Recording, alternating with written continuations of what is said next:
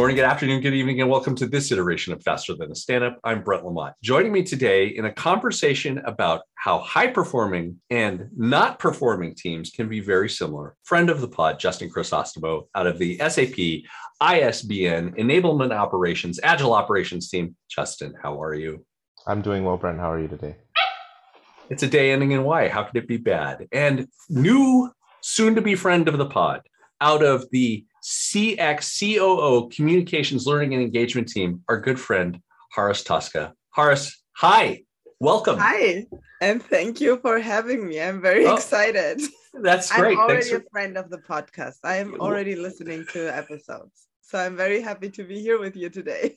I am I am so glad that you're a friend of as a listener and you're now a friend of the pod. So today we're going to have that conversation about how high performing teams and barely forming or barely functioning teams can be similar. Justin, start us off. T- talk us through this. Yeah, I think it comes down to one of the big things that st- stick out sticks out for me in this area is uh, shortcuts. So a non-performing team may miss things they should be doing. A high-performing team uh, will take a shortcut because they don't need to go the whole route. Um, and the analogy I would use for that, because Brent, you know, I love a, I love a good analogy, is a chef where a poor chef may forget to measure some ingredients and things turn out poorly, uh, whereas a very experienced chef doesn't measure ingredients because they know the recipe so well and they know how things are gonna are gonna act and behave. And so, by looking at a team on the surface, by not engaging with them and making a judgment on that, uh, I think we do a big disservice to the teams we work with.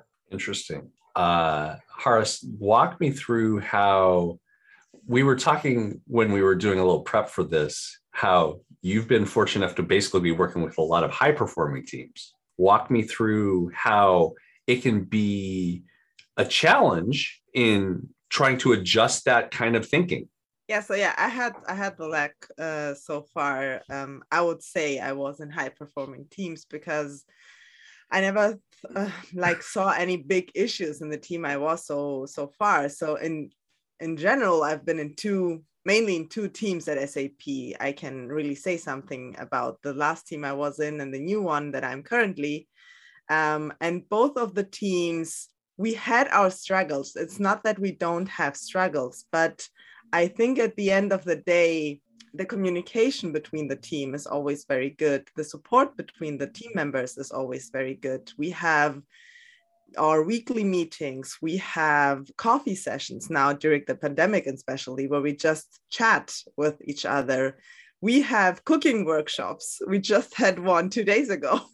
So I really liked uh, what you said, Justin, because um, I can totally agree to that. I'm cooking myself a lot, and um, I only agree. A good chef doesn't count anything and doesn't measure anything. And another one, maybe if he or she does not, then, well, I don't know if there will be food on the table at the end of the day. so I'm curious as to one of the points you made, Justin, where it's a high performing team will take the shortcut, but the, the struggling team or a team that's not performing really well may miss it because they don't think they need it. They don't think they need it, or or even are not aware of it completely. Um, a good example of that is estimation. Uh, sure. So oftentimes we'll go into a newly formed team, and one of the big unlocks for them is let's teach you some relative estimation practices. Let's get you a ruler that your team can start using to estimate future work. Well, if you go in and, and you talk to a team and they say we don't we don't estimate, and you don't look at anything other than that, you might think, oh, this is one where I got to bring in these relative estimation practices. And you may find out that they don't estimate because they have been together for a while. They know their work so well that when they mention the type of work it is, everyone understands what the effort and complexity is going to be. And so they don't estimate because it's a waste of their time. They're right. going to confirm what they already know versus discover something new. So by saying, oh, you don't estimate? Let me set up a workshop for you. Um, you're wasting their time and yours. Yeah. Well and i think that goes back to a stance that coaches have to take or new scrum masters for a team have to take is first you have to inspect the situation and adapt your thinking to that situation because it's not where you know if you just go in and go okay here's my playbook and my playbook always works. And it's like dude you haven't thought through the whole thing like you're not you know to use a phrase that we're all familiar with you're not meeting them where they are. You're meeting them where you think they are. And you have to be able to say oh okay you don't need this. Cool. It's so much better as a coach to be able to say oh you know adjust on the go and you know they may not need help in this but they may need help in something else that they don't necessarily know that they need. Right? Mm-hmm. Yeah that, that's I, I really like that Brent because you, you mentioned inspect and adapt and oftentimes the inspect portion gets the short end of the stick.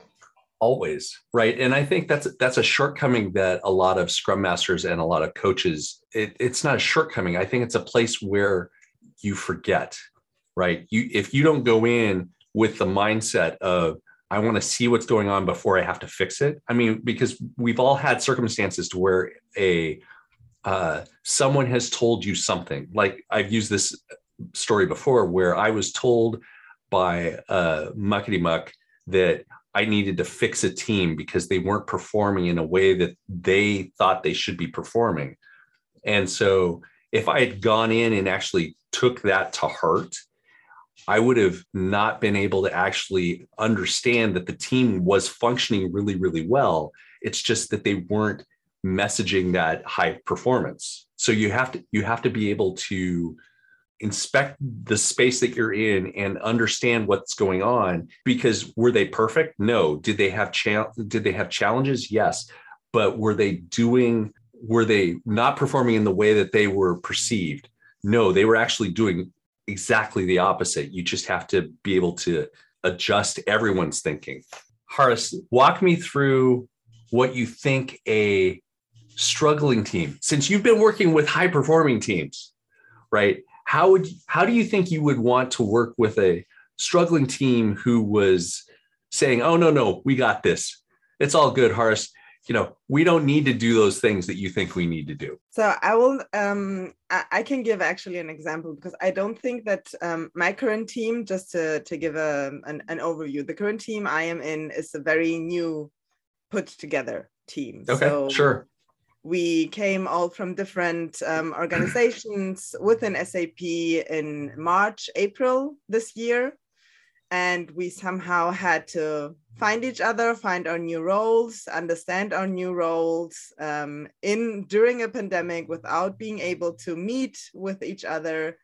So at the beginning it was not easy. I have the feeling that um, like the communication at the beginning was not um, perfectly. I would say it was good but it always could be better. So i saw the struggle there. Um, and back then i was not their manager yet. Um, our manager, who is currently on on uh, maternity leave, was still there, and she tried, um, of course, to, to put us all together in the best way, like again, cooking workshops, etc. And then I joined the agile coaching and training community. Um, me myself joined this community, and then I was introduced into a tool called retrospective. retrospectives so after we had our first workshop, which is, was very like in my team, um, very general workshop about what we're doing, introducing and introduce each other, etc. I said, well, in the second one, we should maybe do a retrospective and see what have we done in the first, I think it was in the third month of, of the team being together. And um, from that point onwards, a lot of things changed I saw that, um, and and I think this is the struggle that may uh, this kind of teams have, like not high performance or broken teams may have, the, the communication between people, so between the team members, so you know what the other team member is doing. Um, in this specific case, and in my team, everyone, almost everyone has a different project. And of course, there are some connections between the projects, but we had cases where we sent out three different newsletters from our team the same day because the one team member didn't know that the other team member will send out a, um, a newsletter. So you got like CX got three newsletters at the same time for three different topics in in three hours. let's say. In the in my last team on the other hand where we all had similar topics you didn't have this kind you always knew what the others were doing. You were always aware on what is happening. I think that one of the most important things and especially now during the pandemic is that the communication within the team is high so that they really communicate and talk to each other and the second thing I would say is to respect each other. Sure. So these well, are, yeah, these yeah, are no, the no, no. topics for me where I see if this does not exist, I would say a team could be broken from my side. And in general, yeah. not only in Scrum teams, not only for Scrum teams, but general, a team at work. Is it SAP? Is it another company? A team. Is it uh, like a football team or whatever? Like a team in general. right no i think that brings up a good point and and justin i think you might agree with the sentiment is that you know it's good to reflect on scrum values because respect is one of the scrum values but it's also if you notice how a team can be a team can be really high performing but they still need to have things that they don't necessarily think they need like a team could have retrospectives even though they don't think they need them because it's good to actually uh, go back and do the fundamentals every once in a while just get a team kickstarted. Yeah, I think you bring up a good point, Brent, um, in that there is a line too where if you're coming into a team, even with that open mindset, even with that growth mindset that we always advocate for, uh, you may see them as a high performing team, seeing them take some shortcuts that they've legitimately earned through experience and miss that they're missing out on something, retrospect is being a good example, right? So they don't estimate because they're so good. They don't do retrospectives because they don't know about them. So as a person coming in to work with this team to improve this team and help them and find the improvement, it's it's on your shoulders to say, oh, okay, uh, is this because they tried it and don't need it? Is this because they've taken a conscious decision not to do this? or is this a miss that where I can start adding some value by bringing it in? And and and I wanted to go back also to something Haris is saying, which is the communication aspect. That is a great tell to know if you've got the broken team or the high performing team. Um, there was an experience where we were starting to get involved in the team and we saw so many red flags about the, the culture and possible psychological safety and conflicts of interest in the way they were set up, in the way that their uh, scrum master was talking about them. And we we jumped to the wrong conclusion and thought we're coming into this broken team. We've got a lot of work ahead of us.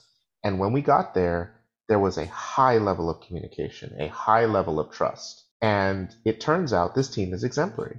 Not the best team we've ever seen, not there's nothing broken about them, but they were light years ahead of where we thought they were going to be. And that's actually what caused me to go to Brent and say, I've got an, I've got this thing where I, we thought it was broken, but it actually is a high performing team, and here's why. Um, and that communication was a huge part of why they are so high performing. So I like that as an indicator and, and maybe a first step for somebody who wants to know what they're dealing with. Start there, see how they communicate, see how freely information flows within the team. So this is a great place for us to pause because I think what it boils down to is inspect and adapt and communicate. Mm-hmm. D- okay. Don't don't don't shortchange inspect and communicate in inspect and adapt. Right? Yeah, don't, yeah. Don't don't uh, don't try to abbreviate the inspect portion. And there's your lesson for the day. All right. Well, Haris, I want to thank you for being on the episode. Uh, I think pleasure. you're going to be on more. This is going to be yes. fun. I, am so I'm so it. glad you were here. That's great. That's the end of this iteration. I'm Brent. I'm Haris. I'm Justin. And until that next iteration, you can give us a five star rating at your podcast provider. Reach out to us on mail at info at fasterthanstandup.com or you can find us on Twitter at Faster Standup. Thanks for listening. And that was Faster Than a Stand Up.